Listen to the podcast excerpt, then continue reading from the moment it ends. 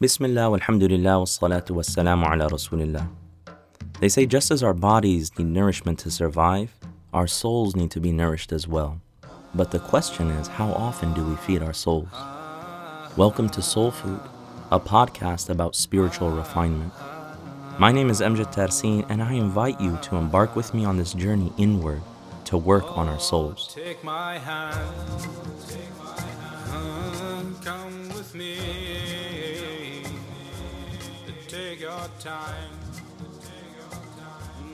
Assalamu alaikum and welcome to episode 19 of Soul Food, where we're going to look at the relationship between the believer and time itself, and how one cultivates uh, their heart and their connection to the Creator in different times, uh, and the blessings that come out down in those times. So, in this episode, inshallah, we're going to look at a breakdown of the Islamic calendar and then we're going to look at the importance of remembering and celebrating major events uh, in, in our connection to Allah subhanahu wa ta'ala. And, you know, part of our awareness, part of being aware of your life and where you are, they say that the spiritual aspirant is a person of their time. And what that means is that they're aware of the moment. They don't let the moment pass them by and that you are fully alive in that moment. So, part of your awareness of uh, your connection to Allah is being aware of different sacred times and seasons. And in the Islamic calendar, there is four sacred months in the year. And Ramadan, although it's not a sacred month technically, it is uh, stands aside as the most blessed month of the year. And Allah subhanahu wa ta'ala says in the Quran, it was in the month of Ramadan that the Quran was revealed as guidance for mankind. Clear messages giving guidance and distinguishing between right and wrong. So the month of Ramadan is unique. And I'm hoping that you all feel the blessing and the mercy that is descending. And I don't know, but I really feel within myself and, and within my community here and the people around me that you feel sort of like an expansiveness in the heart. And, and we pray that everyone is given that. And in these difficult times, that God bestows His alleviation and mercy upon all people. But in the month of Ramadan, you also see historically that there were a lot of major things that occurred in this blessed month. We talked about the Battle of Badr and some of the significance of that.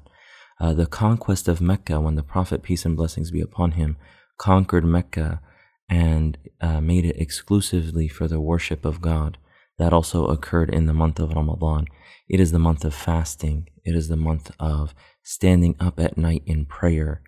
And the Prophet he told us that people are given salvation by God from the fire every night in Ramadan. And that 600,000 people are granted salvation every night.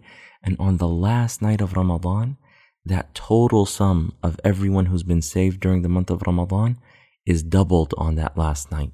So it's a huge manifestation of God's mercy. In the last 10 nights of Ramadan, which are fast approaching, is Laylatul Qadr, the night of great worth. And we should really seek out that night and, you know, strive to seek and ask from Allah subhanahu wa ta'ala everything in our heart of worldly concerns and uh, after, you know, at the concerns of the afterlife, of spiritual concerns and concerns that relate to our families, our lives, our wealth, and to seek everything that we could possibly ask from Allah. And then at the end of Ramadan, you have Eid. And Eid is a celebration of gratitude and joy in the accomplishment of fasting. You also have after Eid in the next month, in the 10th month after Ramadan, the six days of Shawwal and fasting those days. And the Prophet ﷺ said in an authenticated hadith whoever fasts Ramadan, then follows it up with six days of fasting from Shawwal, it is as if they have fasted the entire year, because every good deed is multiplied by 10. So when you fast the month of Ramadan, it's as if you fasted 10 months. And if you fast six days of Shawwal, then it's multiplied by 10, becomes 60 days. And it's as if you fasted 12 months, which is the entire year. So you see God's mercy, you see these opportunities for blessings and reward and uh, drawing closer to Allah subhanahu wa ta'ala.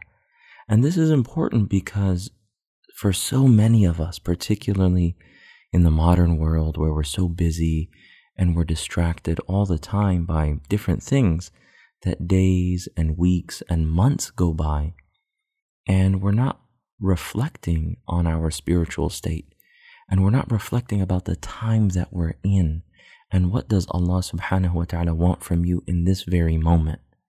So, and that's very important. We can't let that pass us by because before we know it, so much time and so many opportunities uh, are lost. And the believer always strives to be aligned with the Creator and with His creation. And we see within Islam that we're connected to the cosmos, that the prayer times are connected to the position of the sun throughout the day, that our months are connected to the moon and sighting the new moon. So we're supposed to be connected to the cosmos and that we seek these different divine breezes and blessings and outpourings in those different times. So, going through kind of the Hijri year, the Islamic calendar, after the 10th month, the month of Shawwal, comes three sacred months back to back. The month of Dhul Qa'dah, which is a sacred month. Then the month after that is the month of the pilgrimage, Dhul Hijjah. So that's another very blessed time. And then after that month is actually the new year, the beginning of the new Islamic year, which begins with the month of Muharram. And that's the month in which the Prophet ﷺ migrated from Mecca to Medina. And you see, you know, there's fasting the 10th of Muharram. And that the Prophet, peace and blessings be upon him, he fasted that day because he was told by the, the Jews in his community that that was the day that Prophet Moses, peace be upon him, was saved from Pharaoh and that he had the exodus out of Egypt. So the Prophet ﷺ said, We're going to fast this day because we are even closer to Moses than you are. That there is a connection between the prophets and messengers, peace be upon them. So you see that the Prophet ﷺ, he had this connectedness, even though it was a different time and a different place, but that the souls of the believers are, are close to one another. So he said, We are closer to Moses than you. The third month, so after the month of Muharram, the third month of the Islamic calendar, marks the month in which the Prophet ﷺ was born. And this is known as Rabi'ul Awwal, which translates into the first spring. And this is the spring that brought life to the hearts after the long winter of ignorance and being distant from God. So you see that the Prophet comes in this very aptly named month that God brings him into the world. And then several months later, you see in the month of Rajab, the night journey and the ascent of the Prophet. ﷺ. In the month of Sha'ban, the 15th night of Sha'ban is a blessed night. And then the, the ninth month after Sha'ban is Ramadan. So you kind of get a sense, I know I've gone through it pretty quickly, but you get a sense of all of these different things that occur throughout the year and that we should be aware of them. We shouldn't let them pass us by. I was just talking to someone yesterday and he said, you know, so much of Ramadan has passed by and I wish I was better prepared for it before Ramadan came. So we have to kind of think about the year and think about these things ahead of time so that we don't lose the moment. And if you look at celebrating these major events, these is, this is something that even the companions of the Prophet would do during his lifetime, and they would reflect upon these things. Uh, the Prophet ﷺ, his uncle Al Abbas, told him that I want to praise you with some verses of poetry. And the Prophet ﷺ said, Go ahead. And he said some beautiful lines recalling the birth of the Prophet Muhammad. He said, And you, when you were born, your light emanated, and the horizons were filled with radiance. And we are in that light and radiance, traversing through the paths of guidance. So you see that they were reflecting even upon the birth of the Prophet wasallam, and that recognizing these events, all these different things throughout the year, is part of having a living heart and having reverence for the signs and symbols of God. That you're connected to these things, and that the, the hearts and the souls, they're connected through things that happened in a distant time and a distant place. Those are not the things that we uh, uh, allow to, to put a distance between us, but that we're connected to the meaning. We revere these things that are signs of God uh, for creation. So we have to take advantage of these times, right? So you see, you know, in these blessed times, like the month of Ramadan and other times, that the way that we take advantage of it with our hands is through giving. That the way that we take it through advantage through our tongues is engaging in remembrance and thankfulness and recitation of the Quran and sending God's peace and blessings upon the Prophet. The way that we take advantage of them through our eyes is through contemplation and looking at creation with mercy. And the way that we take advantage of it through our entire bodies is through engaging in worship Right? And all of this is to give us a reminder and to give us the opportunity to always turn back to Allah. And just like the seasons of the world, fall, winter, spring, and summer, they come with their own flavors and their own gifts that the spiritual seasons come with unique spiritual gifts as well.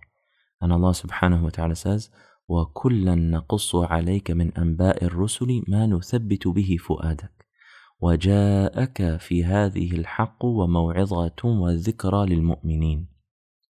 So, O Prophet Muhammad, we have told you the stories of the prophets, the prophets before, connecting the Prophet Muhammad to all the prophets and messengers throughout time to make your heart firm, and in these accounts, truth has come to you, as well as lessons and reminders for the believers. So we see people who are connected throughout time to all of these lessons that give us a deeper appreciation and understanding and love for the Creator subhanahu wa ta'ala. So this brings us to the call to action is that we're approaching the last 10 nights of Ramadan and think about what you want to achieve in those last 10 nights. The first 20 nights are gone. There's nothing we can change about that, but we have a huge opportunity in front of us. So write down two or three goals of what you want to achieve in these last 10 nights of Ramadan and take advantage of the time that we have left before it's gone. And we ask Allah subhanahu wa ta'ala that He blesses you and your family and your loved ones and bestows His mercy and forgiveness upon you and records you among those who are felicitous and who are granted salvation. وصلى الله تعالى على سيدنا محمد وعلى آله وصحبه وسلم السلام عليكم أستغفر الله